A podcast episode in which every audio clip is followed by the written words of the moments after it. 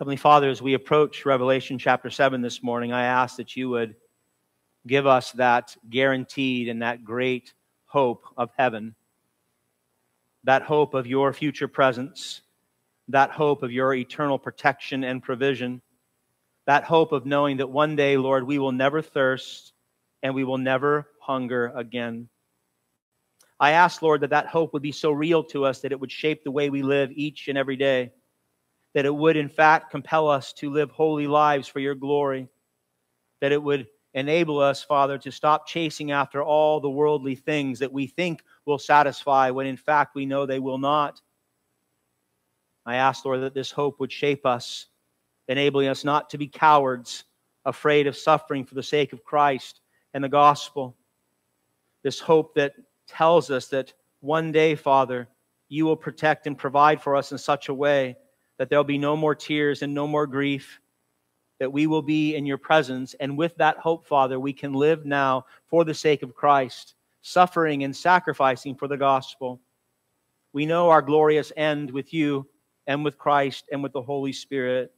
I pray that you would give us this morning the faith to believe it and then live in accordance with it today and every day until you call us home or until you come again in glory. We ask these things in Jesus' holy name. Amen. Amen. All right, my beloved, let's open up to Revelation chapter 7 if you have not already. Revelation chapter 7. I don't know about you, is your Bible starting to make its way there yet? Mine is. It's starting to open up to that part of the scripture. Still wants to go to Acts, but uh, we're working we're working a new a new fold in here. Revelation chapter 7. I hope you were here last week to hear Revelation chapter 6 because 7 builds upon it. If not, go back and listen to it. Um, I had a chance to, and I was very encouraged by it. The title of the sermon is Salvation Belongs to Our God. And I know that's not original, that comes directly from the text. But you'll see why I titled the sermon that after we start making our way through um, chapter 7 in Revelation. Um, most of you know that I'm a pilot, and when you're learning to fly, every aspiring pilot has to go through their first solo flight. That moment when your wheels leave the ground and you realize that you have to bring that airplane back to Earth alone. And if you don't do it, then you're probably not going to survive. When the boys were little, I used to take them flying. When they were really little, I would let them put their hands on the yoke, and they thought that they were actually flying the aircraft. So when we would come in and we'd enter the pattern and we'd turn base to final, and then we'd touch down, and they thought they were landing the airplane. And they would come home and they would tell mom with great excitement, I landed daddy's airplane. Lori would smile at me, knowing full well I landed the aircraft, and the only reason that we were safe on the ground and back at home again was because I was the one who did it. My beloved, as we look at Revelation 7 this morning, we're going to see that it is God and God alone who ensures that we make a safe landing into the eternal realm. It's His work and it's His doing. He is the reason that we will be delivered from the judgment we saw last week. And He is the reason that we will dwell in His presence forever and ever. In Revelation chapter 4, if you remember, we were ushered into the throne room with the Apostle John, and we got a chance to see all the heavenly hosts bow down and worship the one seated upon the throne, declaring him what? Holy, holy, holy is the Lord God Almighty. And if that wasn't enough, we get to we got to enter into Revelation chapter 5, and we got to see Jesus, the Lamb of God, take the scroll out of the Father's hand. And at that point in time, it wasn't just the angels, if you remember, all of creation joined in. In heaven, on earth, and under the earth, all of creation joined in to worship the Lamb of God who was worthy to take the scroll and worthy to fulfill its contents. And those contents were the completion of God's creation, fall, redemption, restoration story. And then we started in Revelation 6, and we began to see Jesus what? He starts opening the seals one by one. And with each seal that he opened, God's judgment came upon the earth. And first we saw, if you remember, the four horsemen, and they were symbolic for war and famine and poverty and plagues and death that would come as God judges the earth during the church age. And then, as we saw last week, as Kirk had a chance to preach from the end of chapter 6, we saw that final day, that, that last day of judgment, the, the wrath of God and the wrath of the Lamb coming once and for all to bring the kingdom here. And it's described by John with language to reveal how horrific that day is. And he describes it by talking about the unraveling or the decreation of the physical world. Look at verses 12 and 13 in Revelation 6. He calls it a great earthquake, and the sun turning black, and the moon becoming like blood, and the stars falling out of the sky to earth. It was a day and will be a day so utterly catastrophic that all the inhabitants of the earth, look at verse 16 in Revelation 6, they'll call out to the mountains and the rocks, fall on us and hide us from the face of him who is seated in the throne and from the wrath of the Lamb, for the great day of their wrath has come, and who can stand? And that's where we were left with that question Who can stand the day of the Lord? And of course, the answer is you are right. You're shaking your head. No one can stand the judgment. No one can come into the presence of God and expect to make it through that without being eternally condemned. So if you left last week a bit discouraged, I pray you were not. It was an encouraging message. Revelation 7 is the answer to that. Revelation 7 is the hope. It is the only hope of not being condemned with the rest of the world on the great day of judgment. And I, so I'm so glad you're here to hear 7 in response to 6. God shows John through another vision. What does he show him? The way of salvation. He shows mankind how not to be judged on Judgment Day, how to make it through, that there's a way for us to actually be saved. And so this morning, what I'd like us to do, uh, we're going to look at the whole chapter. Remember, I'm trying to demystify Revelation for you. You say the whole chapter, it's so complicated. There's so many details you have to talk about. Not really. It's actually a very simple chapter and talks about a few basic things, which we're going to look at. One, who will be saved? It tells us. Number two, how will they be saved? It tells us. And number three, what blessings come to those who are saved. So, who will it be? How will they be saved? And what's the good news? What, how do we end this great story? And so I pray that you are able to listen with all your might this morning. The theme of the sermon is this God, not man, saves sinners for his glory and our satisfaction. God, not man, saves sinners for his glory and our satisfaction, our joy. So let's take a look at point number one who will be saved? Verse 1, Revelation chapter 7. John writes, After this, after the vision of the wrath of God, of the great day of judgment, after this, John says, I saw four angels standing at the four corners of the earth. Now, the four angels standing at the four corners, they were charged by God to oversee his plan, his execution of the scroll being opened. And he sees these four angels holding back the four winds of the earth. That is the sixth seal. They're holding back the judgment from coming. There's going to be a delay here. And they're holding that final judgment back. Look at the latter part of verse 1 that no wind might blow on earth or sea or against any tree. That is, the judgment will not come until God has permanently and perfectly sealed his people for salvation. That's all that's saying. Look at verse 2. John writes, And I saw another angel ascending from the rising of the sun with the seal of the living God. Now, that word seal, you talk about debates in the context of the book of Revelation, that's certainly one. The word seal in the Greek is a word that literally means to uh, affix a signet ring. So the kings would take wax and they would use their signet ring to authenticate a particular message or to show ownership. It'd be no different than you when you sign a legal document with your name and you're buying a car or you're buying a house. The same thing here. This, this seal is that signature of ownership. Now, we don't have to guess what the seal is. We're actually told in Revelation chapter 14 that the seal is what? The seal is the Father's and the Son's name written upon the foreheads of God's people. So there, I love it when the Bible tells us what the things actually mean. So we don't have to guess. So the seal is the Father's name and the Son's name written on the foreheads of the people. Now you're thinking, wow, that sounds really weird. Remember, it's symbolic language. right? So we're not thinking literally. The, he's not saying that you're going to have Yahweh tattooed or Jesus Christ tattooed literally on your forehead. It's symbolic, meaning what?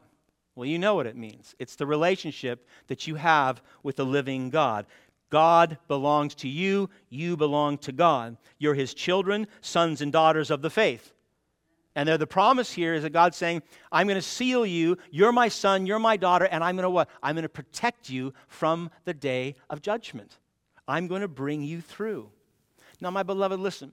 If, if, we, if we believe that this language is symbolic and that's what the seal means, then I want you to be cautious when you engage in all the dialogue that I hear Christians talking about what the seal means. Recently, I've heard that this seal, in the context of the unsaved, the symbolic 666 is the COVID vaccine. Now, that's hysterical and very, very sad. It's not the COVID vaccine, it's nothing here that's taking place. It is God placing his claim on his people. Don't overthink it. All right? Look at the latter part of verse 2. And he, this is the angel now with the seal of God, he called with a loud voice to the four angels who had been given power to harm the earth. Those are the four standing in the four corners. And he says, Do not harm the earth or the sea or the trees until we have sealed the servants of our God on their foreheads. And so, again, this is very simply saying, let's not bring the final judgment until all of God's people are what? Are saved. Until they're all secure in the plan of redemption. Now, that imagery of a mark being placed on the forehead, that actually comes from Ezekiel chapter 9. This should not be foreign to you if you know your Old Testament prophets. Uh, during Ezekiel's time, ju- judgment was coming upon Jerusalem, and, and God sent a sage to go and to put a mark on the foreheads of all those who were faithful. And those who were faithful were not, did not experience death. They actually were saved from the judgment that came upon Jerusalem at that time. Now, it's similar, those in the book of Revelation who have God's name upon the forehead are in contrast to whom? Those who have the name of the beast on their forehead. And again, I don't want you thinking literally. It doesn't have Satan's name. It doesn't say Beelzebub or 666 literally. It means those who belong to God and those who belong to Satan. And again, that's all that it means. Sorry to burst your fantastic bubbles that you've been working with. So it's symbolic language believers, non believers, saved, unsaved. Okay? But the, the emphasis here is not so much the seals, it's the magnitude of God's salvation. And this really is the, the, the essence of the first point. God is trying to show John that he's not going to just seal a few, he's not just going to save a few, he's going to save many, many upon many. Look at verse 4. John says, I heard the number of the sealed 144,000 sealed from every tribe of the sons of Israel. And then he delineates those 12,000 from the tribe of Judah were sealed, 12,000 from Reuben and Gad and Asher and Naphtali and Manasseh and Simeon and Levi and Issachar and Zebulun and Joseph, and 12,000 from the tribe of Benjamin were all sealed. So you have a lot of people being sealed, being claimed by God to be sons and daughters of God. Now, again, our dispensational friends, they believe that that 144,000 are the number of Jews that will be saved during the seven year tribulation at the end of time. Um, I obviously do not believe that that's an accurate rendering of that number. The number is not literal, it's symbolic, as with most numbers in the book of Revelation. Most commentators believe that the 144,000 represent all Jews and all Gentiles saved between the ascension of Jesus Christ and his second coming again in glory. In other words, it's the church. It's the church throughout the history of the church. The 144,000 represents this magnitude, this number, which is so big. Now, there are reasons to argue, I believe, good reasons. I'm just going to give you a few because there are several. But good reasons to believe that the 144,000 is not a literal number talking about Jews, that it is indeed talking about Christians, Jew and Gentile, followers of Jesus Christ. First reason is the New Testament identifies followers of Christ as what? Abraham's seed, the true circumcision, Galatians 6:16, the Israel of God is attached to the church. So there's compelling reason in the New Testament to believe that it is in fact speaking of the church throughout the history of the church. The list is also very, very peculiar. There's no other list of the tribes like this in the Old Testament. Um, this one actually starts with Judah, which was odd. But you say, well, why Judah? Because the Messiah came from Judah, which would indicate the church. It also leaves out the tribe of Dan. And, and Dan was known as the most idolatrous tribe in the Old Testament. And so the list is peculiar also. It wouldn't be a traditional list pointing to the 12 tribes of Israel. But most importantly, we want to go back to the context of the scriptures to understand it. John tells us what the 144,000 are in Revelation chapter 14. We're not there yet, but this is what he says. And he clearly defines it as the church. In Revelation 14, he describes the 144,000 as those who will stand on Mount Zion with the Lamb, having the Father's name and Jesus' name on their foreheads. My beloved, every true believer in Jesus Christ will have the Father's name and Jesus' name symbolically on them because they are his children. Not only that, we're told in Revelation 14 the 144,000 are those who have been redeemed from the earth who follow the Lamb wherever he goes. Well, when you talk about the redeemed who follow Jesus Christ, you're talking about Christians. You're talking about the church. The 144,000 is symbolic for the church of Jesus Christ. Jew and Gentile saved throughout the history of the church. Okay?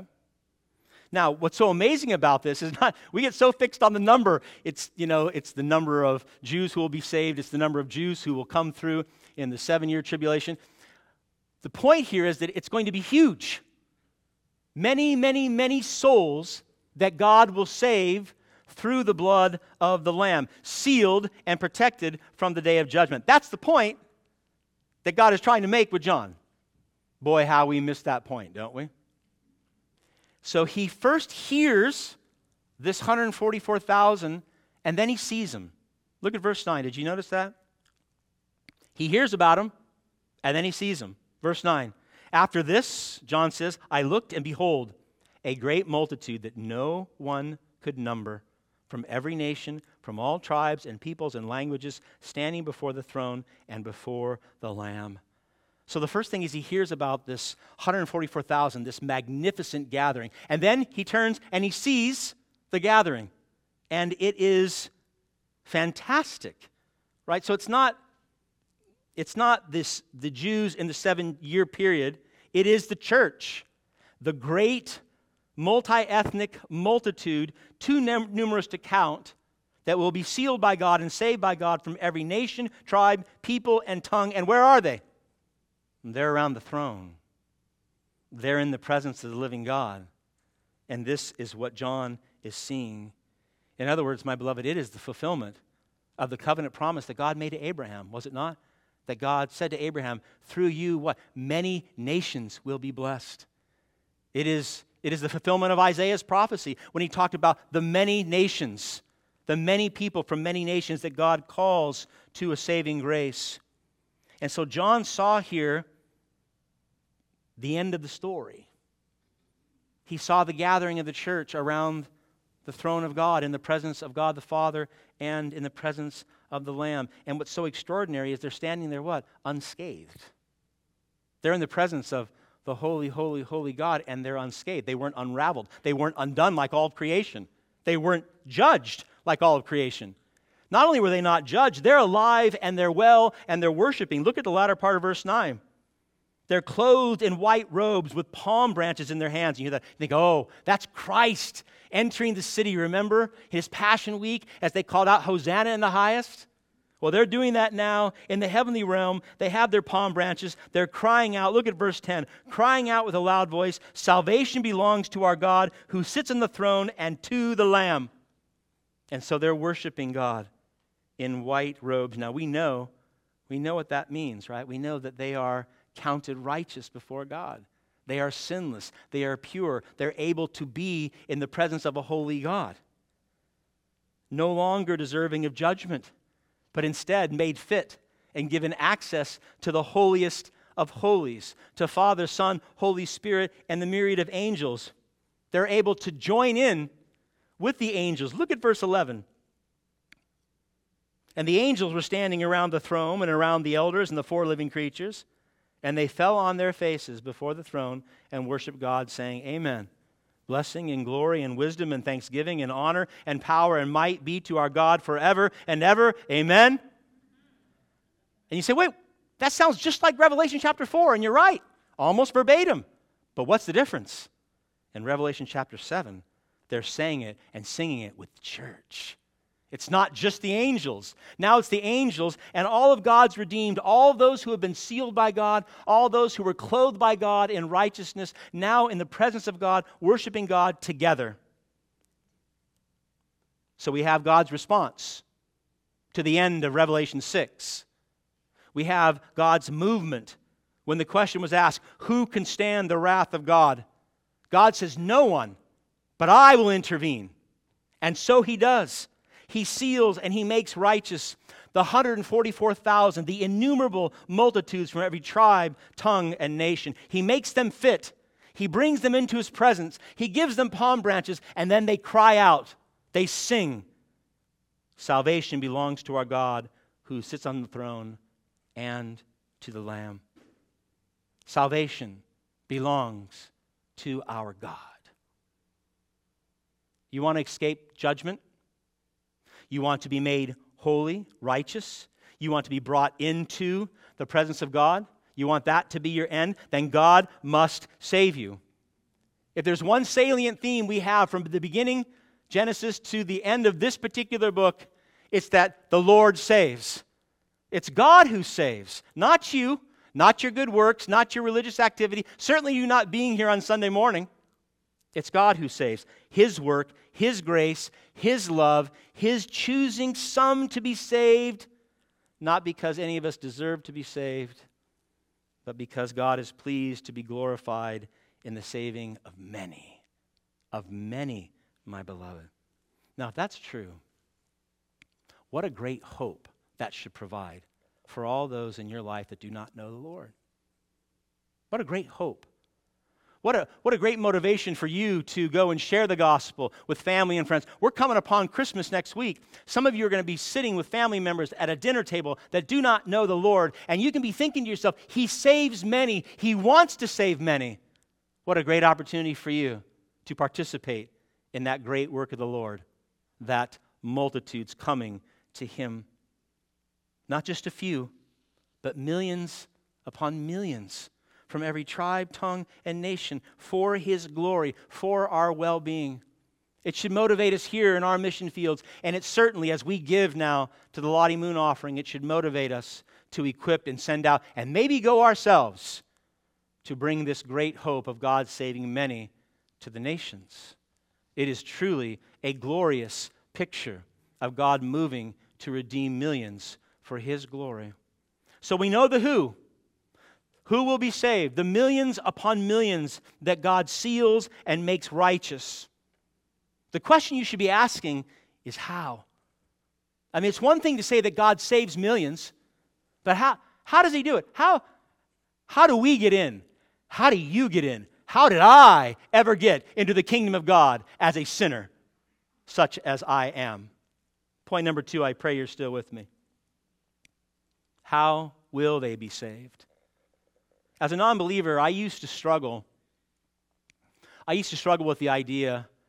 Christians told me that God is gracious and God is loving and God is kind and God is compassionate. And I thought, you know, if God was so gracious and so kind, then he certainly would not send anybody to hell. I was a universalistic atheist, if that makes any sense. I thought to myself, if God is real, if God is real, then it must be heaven for everybody. He can't judge anybody, and he certainly can't send him to that place you Christians call hell, because if he does, that's not a God I want to follow. That's how I used to think as a non believer. Now, as someone saved by grace through faith, I realized I had the question backwards. I was asking the wrong question, right? I shouldn't have been asking, how can God judge sinful man? I mean, he, he is holy, holy, holy his judgment of the wicked is not only necessary and reasonable, as we saw last week, and good, but we are deserving of it. I shouldn't have been asking how God cannot save everybody. I should have been asking what? How can God save anybody? How does God, who is holy, holy, holy, save anyone like us who are sinners through and through?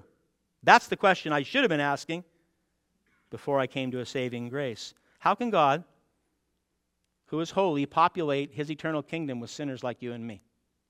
Well, that's a great question. That's a great question. It seems that the Apostle John needed some clarification on this point as well. So if you are thinking, hmm, how is that possible? John wanted to know as well. Look at verse 13. Then one of the elders, you remember the elders, of the 24 angels seated around the throne, one of the elders addressed me, saying, Who are these, clothed in white robes, and from where have they come? John's given a pop quiz here, right? He has this vision and he's got this question. Verse 14, he said, I said to him, said to the angel, Sir, you know. So one of the 24 angels asked John, Who are all these people with all these white robes? And where do they come from? I love John's answer. Sir, you know. That's a polite way of saying, I have no idea. I have no idea, but you do. So impart your wisdom and tell me who these people are. And the angel does. Look at the latter part of verse 14. And he, the angel, said to me, These are the ones coming out of the great tribulation. They have washed their robes and made them white in the blood of the Lamb. And so the angel answers in reverse order of his question. The first thing he tells John is where they came from. These are the ones coming out of what? Of the great tribulation. Now, again, that's another term that's debated much in the context of the book of Revelation. It is a technical term. Um, if you remember Jesus in Matthew chapter 24, he was prophesying to the destruction of Jerusalem in 70 AD by Rome, and he talked about the great tribulation. In the book of Daniel, the prophet Daniel talks about a time of trouble um, that God will come and save his people in Daniel chapter 12. But in here, in, in the book of Revelation, I, I, I believe personally, and I, and I think it's verified in the text, that it's referring to the tribulation is referring to God delivering his people throughout the history of the church from the great tribulation we experience in the history of the church. In other words, the great tribulation is everything that takes place from Jesus' ascension until he comes again in glory. And you are the ones, my beloved, that must make it through the great tribulation, the tribulation of your own life, the pain and the suffering that comes living as a sinner in a fallen world. Maybe the persecution you receive for professing Christ as your Lord and Savior. Maybe the sin that is causing you to turn away from Christ. Maybe the temptation to forsake your faith. These are the great temptations and tribulations that we struggle with. But Daniel promised, and he was right, that God will rescue his people from it. Now, my beloved, if all the trials and pain and suffering we go through, if all the tribulations that come from living as followers of Jesus Christ in a world that hates Jesus Christ and hates his church, if this is what we're delivered from, then we must know that God delivers us for a purpose. You say, well, it must be for his glory, of course. But it's also because he desperately, passionately loves us. He loves his people. He seals us out of love and He makes us righteous out of love and He brings us into the context of His throne room out of love. In other words, my beloved, no matter how grievous, no matter how grievous your tribulation gets on this side before you make it into the eternal realm, you can know that as a sealed, made righteous son or daughter of God, nothing will separate you from the love of Christ. Absolutely nothing. No tribulation. Paul, as you know, you probably know this passage in Romans chapter 8, he poses a similar rhetorical question, does he not? He asks, Who will separate us from the love of Christ? Shall tribulation, or distress, or persecution, or famine, or nakedness, or danger, or sword? He's talking about the life of the Christian that we experience here before we see God face to face. Paul says, No. In all these things, we are what? We are more than conquerors through him who loved us. And then Paul says, I am sure that neither death nor life, nor angels nor rulers, nor things present nor things to come, nor powers nor height nor depth, nor anything else in all creation will be able to separate us from the love of Christ, from the love of God in Christ Jesus our Lord. You're sealed. You've been made righteous. You can't get out. What a glorious problem to have. Can't get away from the love of God. What a great encouragement this must have been for those Christians suffering under the brutal reign of Emperor Domitian. What a great encouragement this has been to our brothers and sisters throughout the centuries who have given their lives, who have given their families in order to follow Christ, knowing that nothing, nothing can break the seal. When God places his seal upon you, it's permanent. Nothing can reverse the righteousness that you've received in Jesus Christ. If He's made you righteous in Christ, you can't become unrighteous in Christ. It's God's doing because what? God is the one who saves. Salvation belongs to whom? To our Lord, to God. You say, well, you still haven't answered how, Pastor. You're skirting the question. You, told me that God is able to keep us into the end. He's able to keep all those But how does He do it? How does He get us in? How are we as sinners allowed into His presence? Latter part of verse 14 gives you the answer.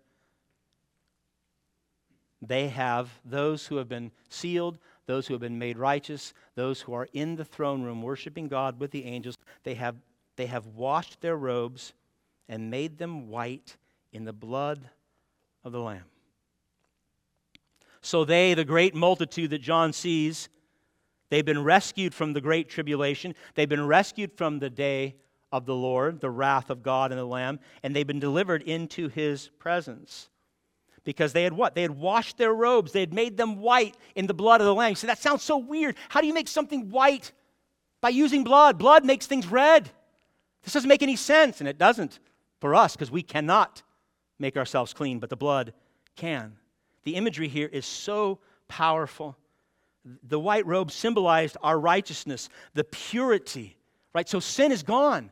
He said, Well, name it. That's good news because if, if we're sinless creatures, then we can come into the presence of God, right? His justice is no longer at odds with my sin. Sin's been removed, so justice is no longer mine. I get grace, I get mercy, I get God. You are right. You are right the tension between justice and sin is removed. For whom? For all those who wash their robes in the blood of the Lamb. You say, I still don't know what that means.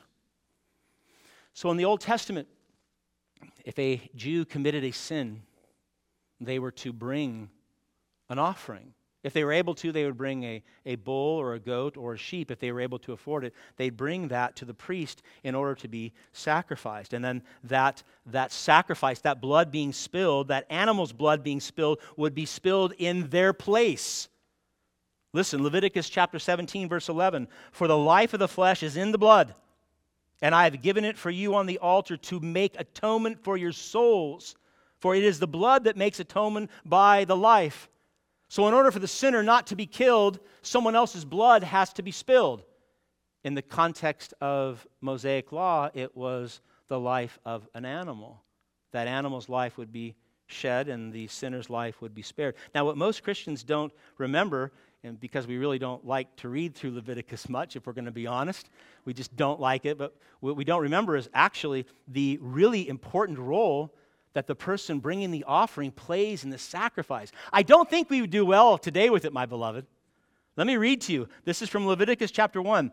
This is what the person bringing the offering has to do. You are to lay your hand on the head of the burnt offering, that's on the head of the lamb or the goat or the bull, and it will be accepted on your behalf to make atonement for you. And then you are to slaughter the bull or the lamb before the Lord. So, not only was the offerer responsible for taking the life of the animal, for spilling the animal's blood so their blood could be spared, but they were to lay their hands. And actually, in the Hebrew, it's describing it as placing their hands upon the head of the animal with force, not to hold it down, but as a means of transfer.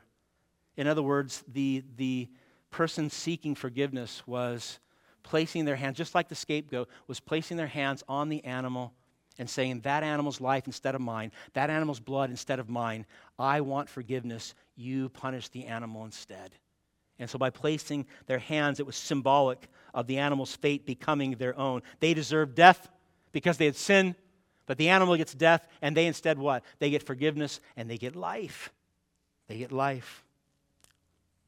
You say, well, that's old covenant. That's Mosaic law. Why are you telling us this? It's the same for us, my beloved. Did you notice that? Look at verse 14 again. those who are sealed, those who are in the presence of God, wash our robes and make them white in the blood of the Lamb. You say, uh, are we going to be reverting back now? Are we going to be bringing cattle and sheep and goats into the sanctuary and murdering? No, no. The Lamb is Christ. The Lamb is Christ, but you still must wash your robes. You still must come to the Lamb of God who takes away the sins of the world and wash your robes in his blood. What does that mean? That means that our righteousness, in order to enter into the presence of God, must come from Christ. Our righteousness cannot be our own. It can't be anything that you do, my beloved.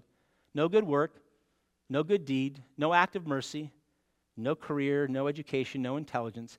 It must come from the Lamb. It must come from His crimson blood that flows from the cross. And that means, my beloved, when Jesus bore our sins in full on the cross, He received what? He received the great tribulation of God the Father. He received it in His flesh, the scriptures tell us.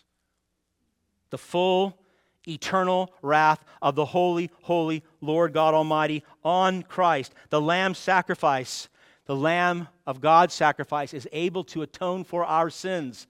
That word atonement is able to pay for, to clear our debt. And that's all of our sins, my beloved. In other words, his atoning sacrifice is able to make white robes for sinners like us, for all who bring our lives to Christ and say, What? Make me clean. Make me clean because I'm unclean. Look at the latter part of verse 14 again. All those who wash their robes and make them white in the blood of the Lamb. Friends, when you, when you take your sin saturated, rebellious robes, which are symbolic of your sinful lives before God, when you take them, you bring your sin saturated life to Christ, putting your faith and hope in God to save you through the work of Christ, not your own merit, you're putting your hands on Jesus. Just like they did in Leviticus chapter 1, you're putting your hands on the Lamb. You're claiming faith in Christ to save you. To make you what? To make you clean. You're putting your hands on the sacrificial Lamb, Jesus, whose blood flowed on Calvary, and saying, By his blood, I will be washed clean of every single sin not just forgiven, my beloved, not just forgiven, that's glorious, but every single sin washed away.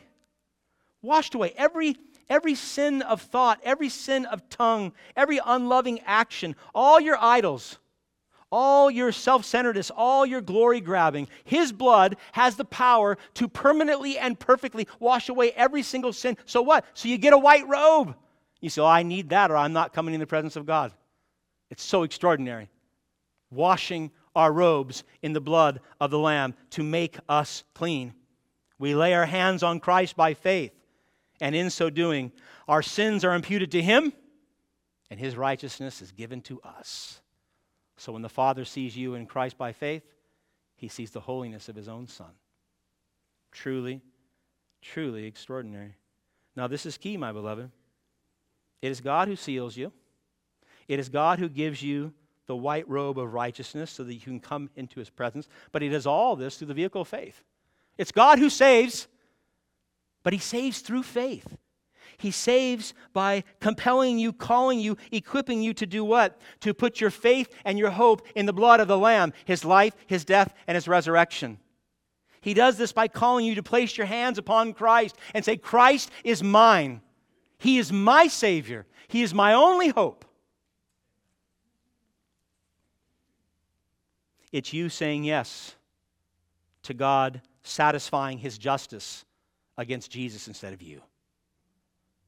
Laying your hands on Christ is saying yes, that you have no righteousness of your own, and receiving freely as a gift the righteousness of Christ that grants you access into the throne room, into the presence of God, that enables you to participate in all the joys and the blessings that come from life with God. fit to dwell in the presence of our Lord. The hymn that we love to sing, What Can Wash Away My Sin? Nothing but the blood of Jesus. What can make me whole again? Nothing but the blood of Jesus. And then we say what? Oh, precious is the flow that makes me what? White as snow. Oh, precious is the flow of the blood. No other fount I know, nothing but the blood of Jesus. That's how, my beloved. That's how you enter into the presence of a holy God as a sinner saved by grace. All right? She says, All right, I know the who. The who are those who are sealed and made righteous by God. Now I know the how. I got to wash my sin saturated robes in the blood of the Lamb by faith. I got one more for you. Are you still with me? Listen, I didn't sleep one minute last night, and I got tons of energy. I don't know what that's about, but I'm very thankful. I was worried I was going to make it through this. So you got to perk up. You had more than one minute of sleep, I'm assuming. Well, blessings come to those who are saved. Now, certainly, we must say it is, it is an unspeakable blessing to not be judged by God on the great day of the Lord. Right? I mean, that, you say, I, I like that a lot. I don't want to come under the wrath of God. We, we must agree with that. We must rejoice over it that, that you will not be punished in the lake of fire because you put your faith in Jesus.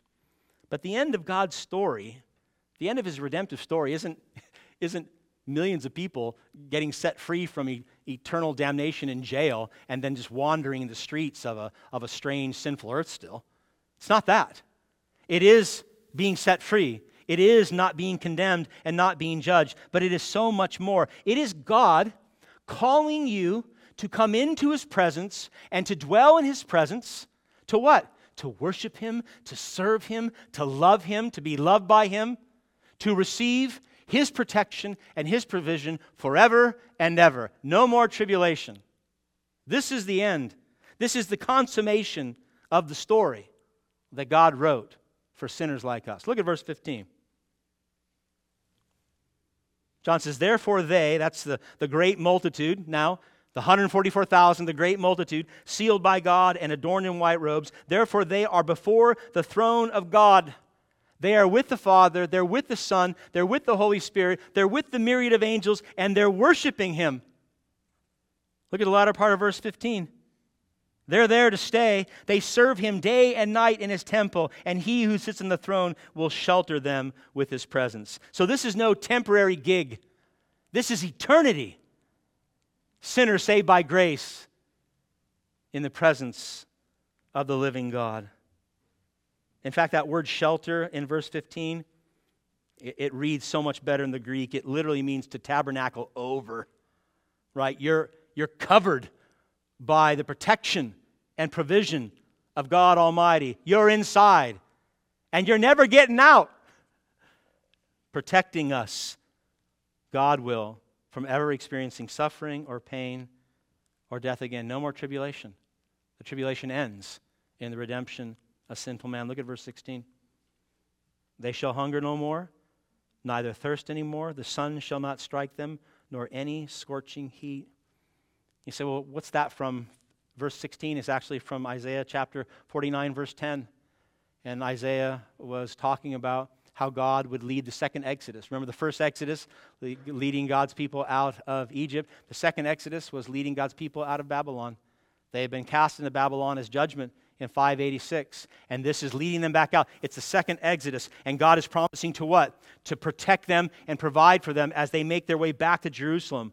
Isaiah 49:10 They shall not hunger or thirst, neither scorching wind nor sun shall strike them, for he has pity on them and will lead them by springs of water he will guide them. And so this is taken directly. Lots of plagiarism in Revelation from the Old Testament. That's okay. You can plagiarize God's word in God's word. But Revelation is a picture of a permanent protection and a permanent provision. Permanent protection and permanent provision by God. I, I want to stop and just imagine that for a moment. Imagine a life with no fear because you're perfectly protected and no dissatisfaction because you're perfectly satisfied, you're perfectly provided for. You say, I, I don't know what that would look like, Pastor. And if that's you, that, that's not uncommon. 70% of Americans today identify themselves as being a fearful people. 70% of Americans are fearful. You say fearful of what? Fearful of just about everything. Terrorist attacks, this is in a survey, government corruption, pandemics, odd, uncertainty, economic collapse, job loss, fear upon fear upon fear permeates the American culture, even though, my beloved, we're one of the safest cultures in the world today. Hmm, interesting. At the same time we're filled with fear, Americans are out today consuming at record levels with money we do not have. The third quarter, the third quarter economic statistics, I know how much you love economics from the pulpit. Third quarter, credit card balance in the third quarter of this year hit a whopping $930 billion dollars collective credit card balance in this country. That's near an all time high. My beloved, fear and dissatisfaction, they're wrecking balls in life, are they not? They lead to anxiety. They lead to unhappiness. They lead to this endless attempt to consume, to satisfy, and yet never satisfied. What a glorious end in Christ. To be free from fear and hunger and thirst forever. That's the picture here. Perfect protection, no more fear. Perfect provision, no more thirst, no more hunger. And that's what John sees here in this model. Safe and truly satisfied. A whole new humanity, a new creation, a new people. Hard to imagine. It is hard to imagine. But try to imagine it because it should impact the way we live now.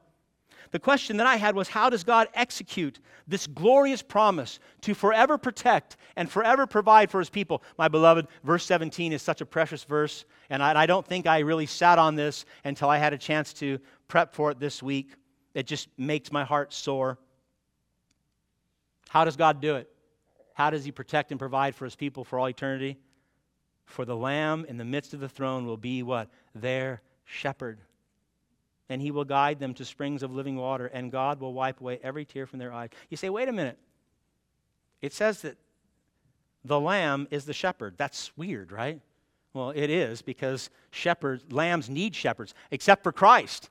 He is the Lamb of God who takes away the sins of the world, and in so doing, he becomes what? Our great shepherd, our good shepherd. But what's so extraordinary about this is he doesn't just shepherd us here on earth, he shepherds us forever.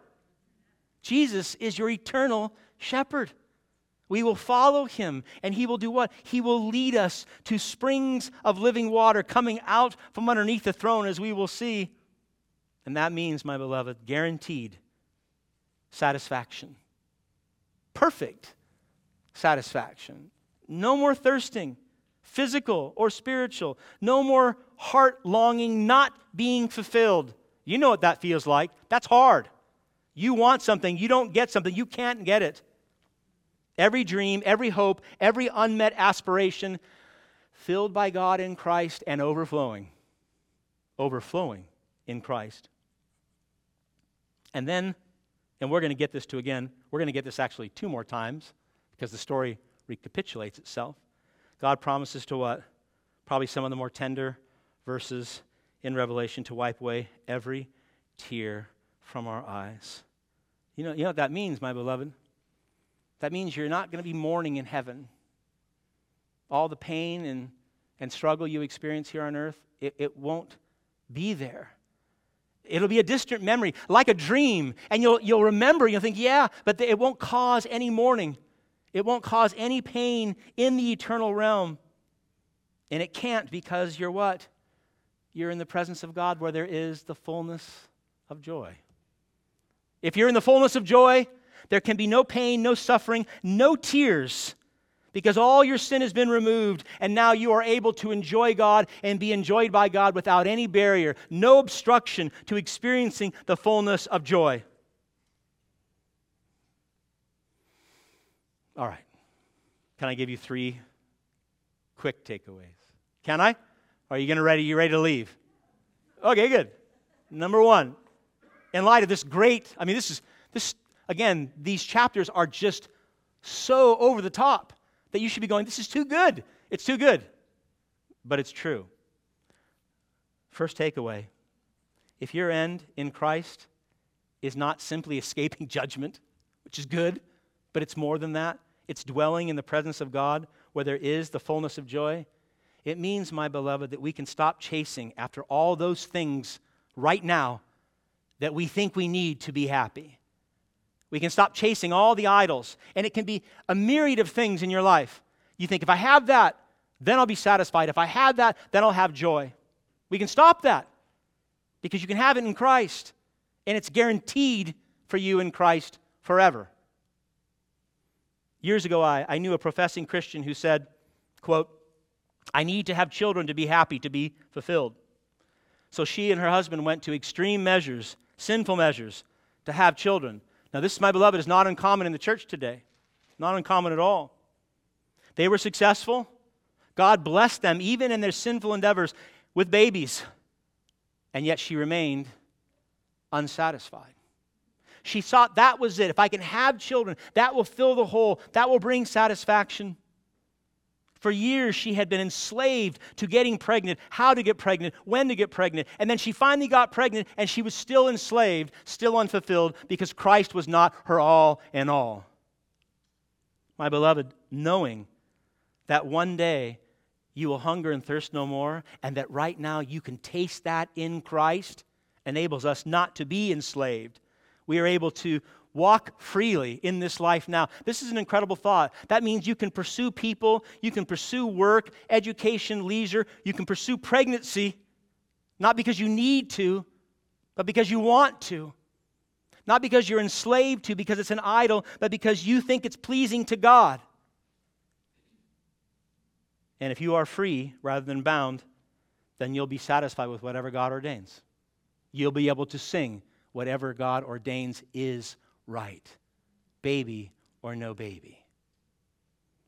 That's takeaway number one. Takeaway number two, because God promises to wipe away every sorrow filled tear from our eyes, guaranteeing that our eternal state will be free from pain and sorrow and regret. You can, in this life, endure great suffering for the sake of the gospel.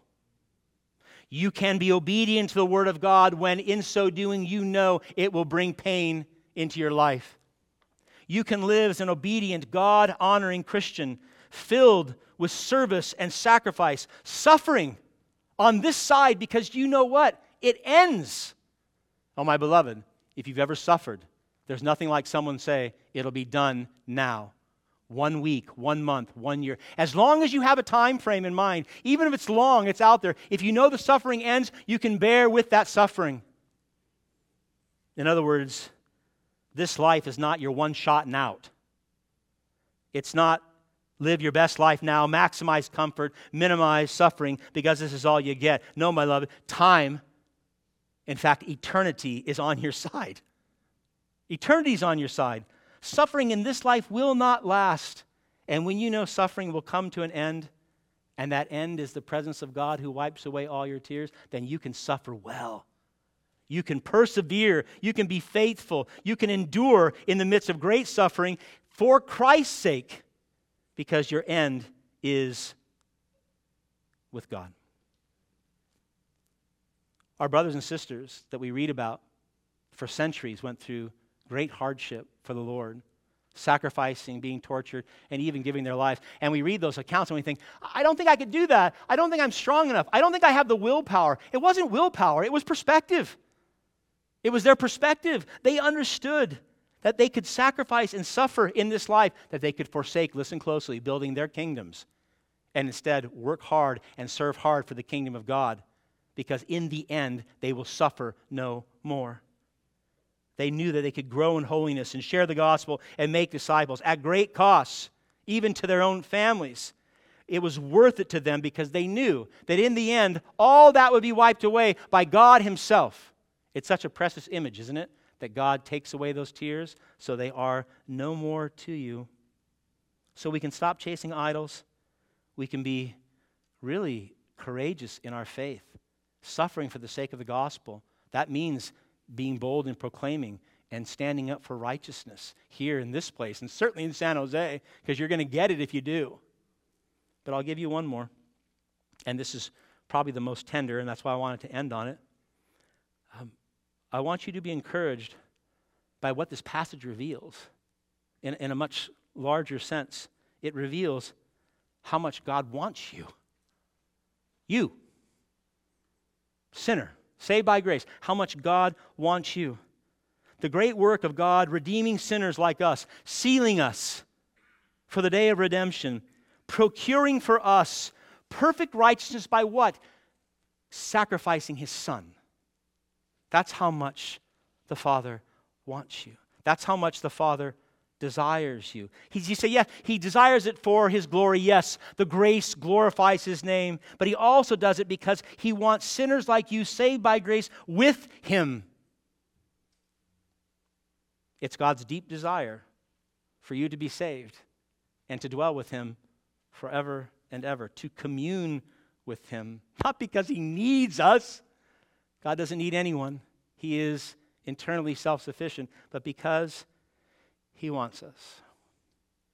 Now, my beloved, it's good to be needed, it's better to be wanted. It's good to be needed, it is, but it's so much better to be wanted. Wanted for the sake of just who you are, particularly in a relationship.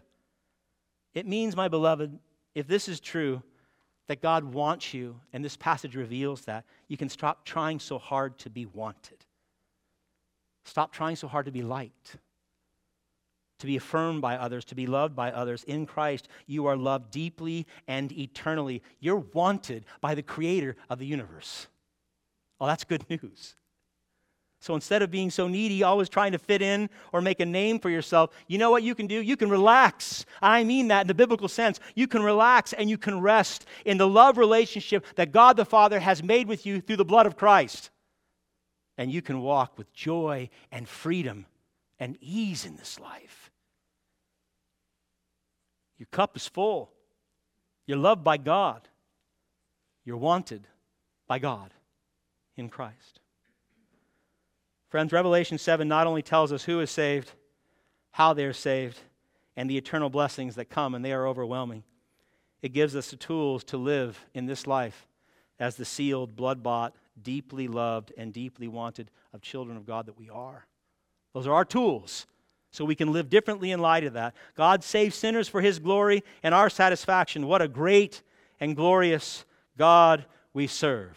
Amen? Let's pray.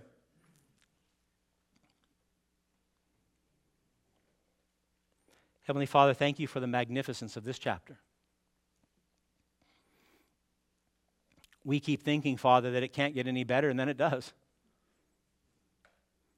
I ask, Lord, that you would use Revelation 7 to encourage my brothers and sisters, to share the gospel widely with those in our mission field because you want to save many. To see, Lord, the great sacrifice that was required to redeem sinners like us, the blood of the Lamb, your Son, our Savior. And then help us to see clearly on a daily basis, Lord, what awaits us. The eternal blessings, which are real and true, your presence, your protection, your provision forever and ever. Oh, Father, I pray you would take these truths and press them so deeply in our hearts and minds that we would live as a different people, that we would live as that people sealed and made righteous and perfectly protected and provided for by you. Right now, today and every day until you call us home or until you come again in glory. Father, use this passage, I pray, to open our mouths and declare the gospel that we might see many more come into your great family from every tribe, tongue, and nation. Be glorified in it, I pray. In Christ's holy name, amen.